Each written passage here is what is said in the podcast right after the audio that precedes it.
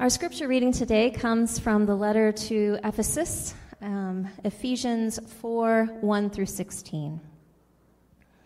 I, therefore, the prisoner of the Lord, beg you to lead a life worthy of the calling to which you have been called, with all humility and gentleness, with patience, bearing one another in love, making every effort to maintain the unity of the Spirit in the bond of peace.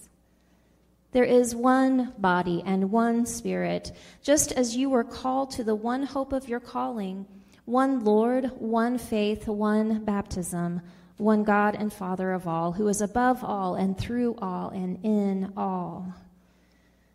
But each of us was given grace according to the measure of Christ's gift. Therefore, it is said, When he ascended on high, he made captivity itself a captive. He gave gifts to his people. When it says he ascended, what does it mean but that he had also descended into the lower parts of the earth? He who descended is the same one who ascended far above all the heavens, so that he might fill all the things.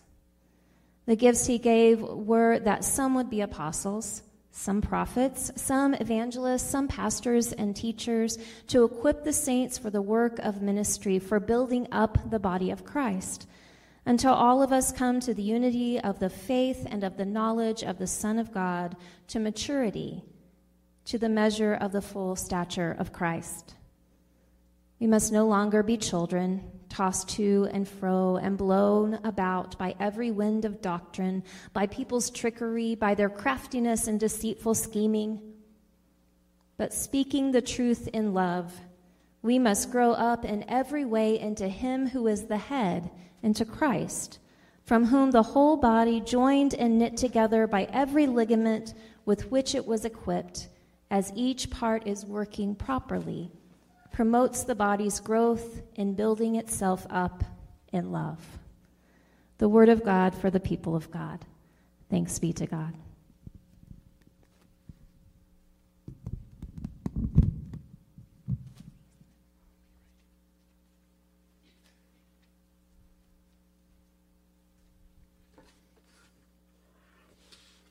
I was going to try this little like stand-up comic type right here today, so we'll see how it goes. One of my favorite shows of all time is 30 Rock. Is anyone fans of 30 Rock? All right, yeah, amongst my people here. So Liz Lemon, um, what's Tina Fey in real life?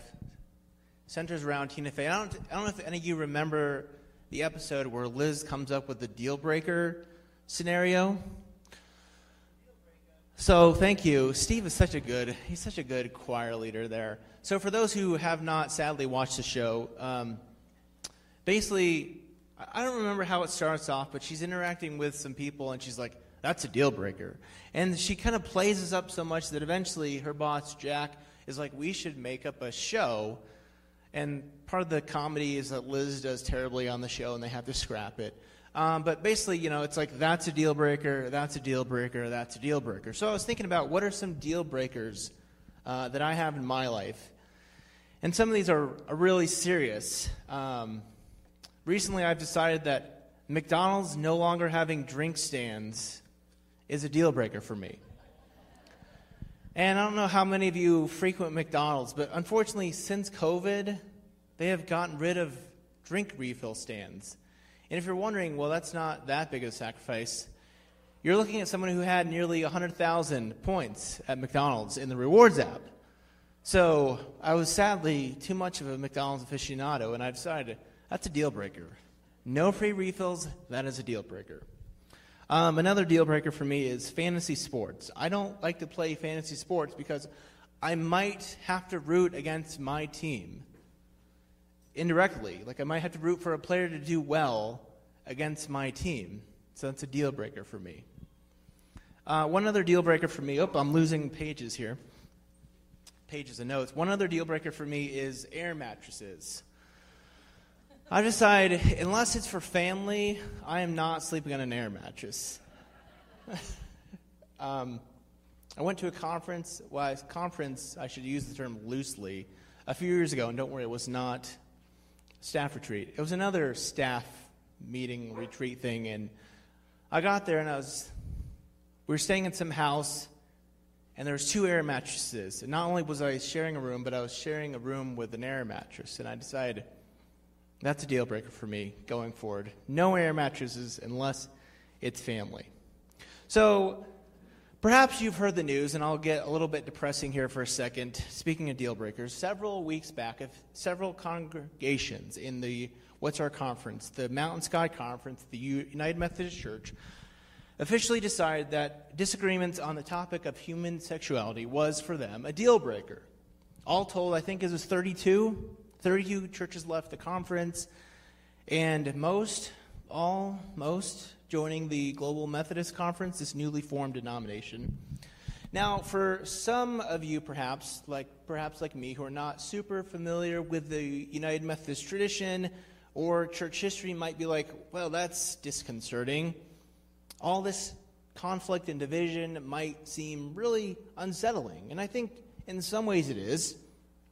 But in other aspects, division and disagreement in the Christian tradition really is not that all abnormal, especially around this issue. In the last 15 years, there's been a lot of conflict and division in American Christianity over the topic of human sexuality.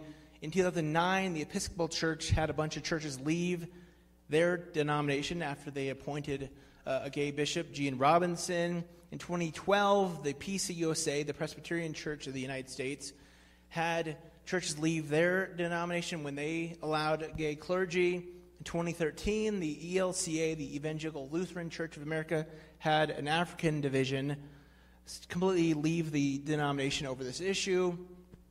The tradition in which I'm ordained the disciple of Christ in 2013 allowed the ordination of, of gay clergy, again, leading some churches to leave. So it's been unfortunately an issue of division and strife for several years. And if we go back even further in time, Christians have been splitting from one another over other issues as well. So going way back in 1054, like think a thousand years ago, the Eastern Church, think uh, Greek Orthodox, Byzantine Church, split from the Western Church, what we know today as the Roman Catholic Church in 1054, partly because of issues and disagreements about papal authority. That's a big word, but basically, how much authority does the Pope have?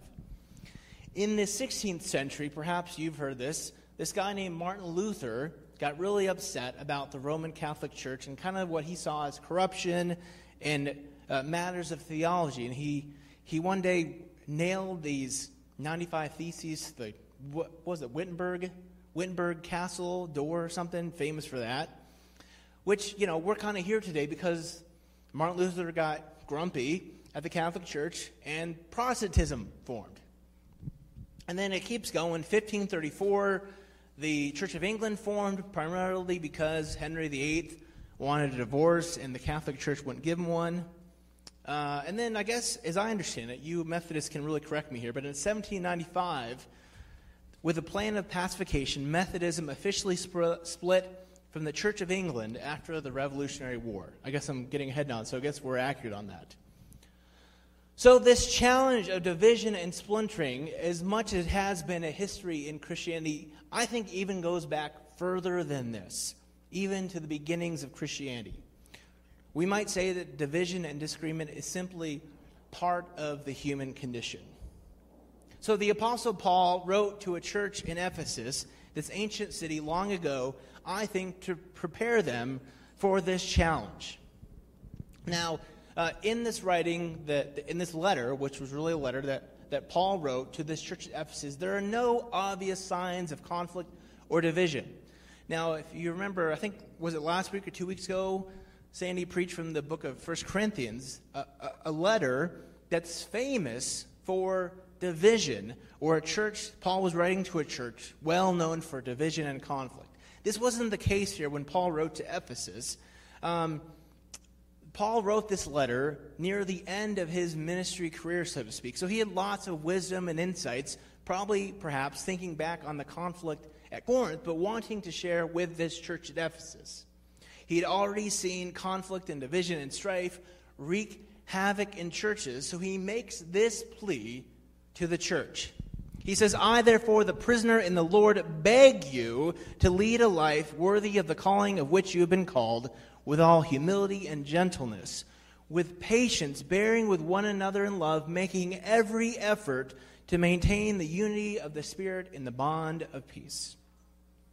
So, three things he emphasizes there I want to highlight humility and gentleness, patience, bearing with one another in love, and determination, making every effort. So, I know it's not super popular right now in our modern, perhaps, context. Gentleness.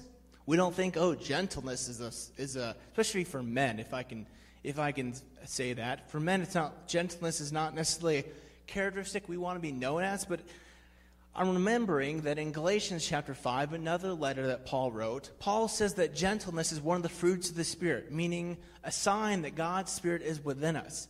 Gentleness, humility. Again, patience, bearing with one another in love, determination, making every effort.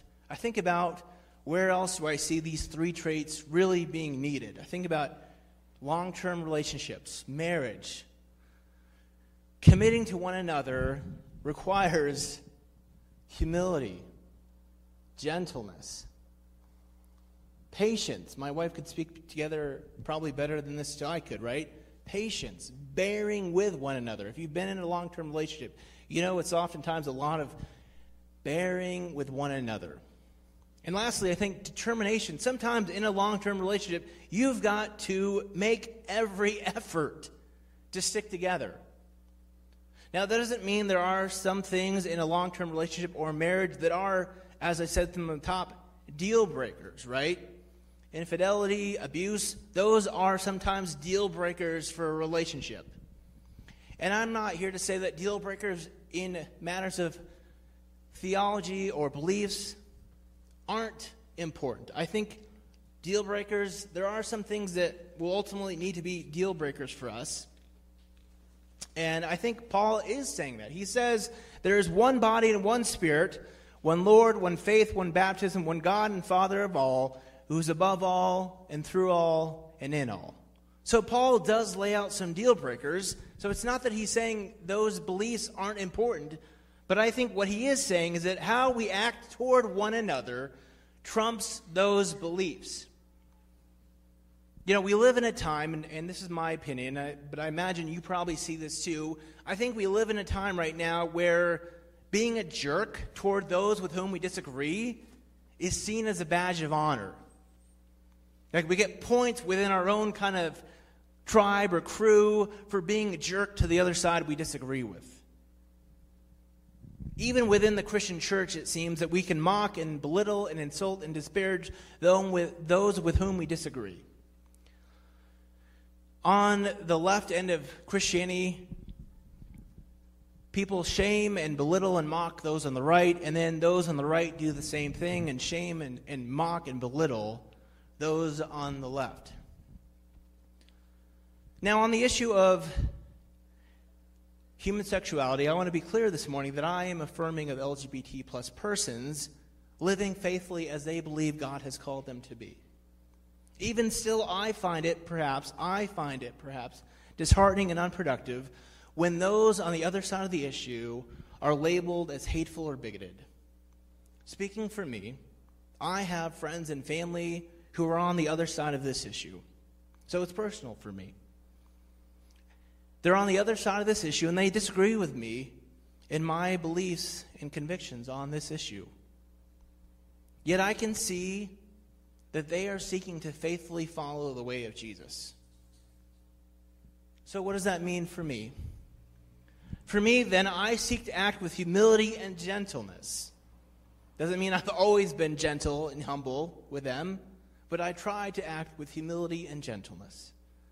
I try to be patient with them and stick together, and I make every effort. I'm determined when I can, how I can, to maintain those relationships, to keep those relationships going because we can't agree on this. If there's one body and one spirit, one Lord, one faith, one baptism, one God and Father of all, who is above all and through all and in all.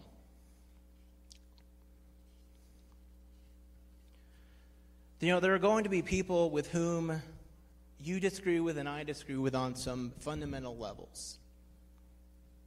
And outside of church, we may be able to go our separate ways. We're seeing this right now in our society where people are self sorting to red states and blue states, to, to blue counties and red counties, to blue cities and, and red cities.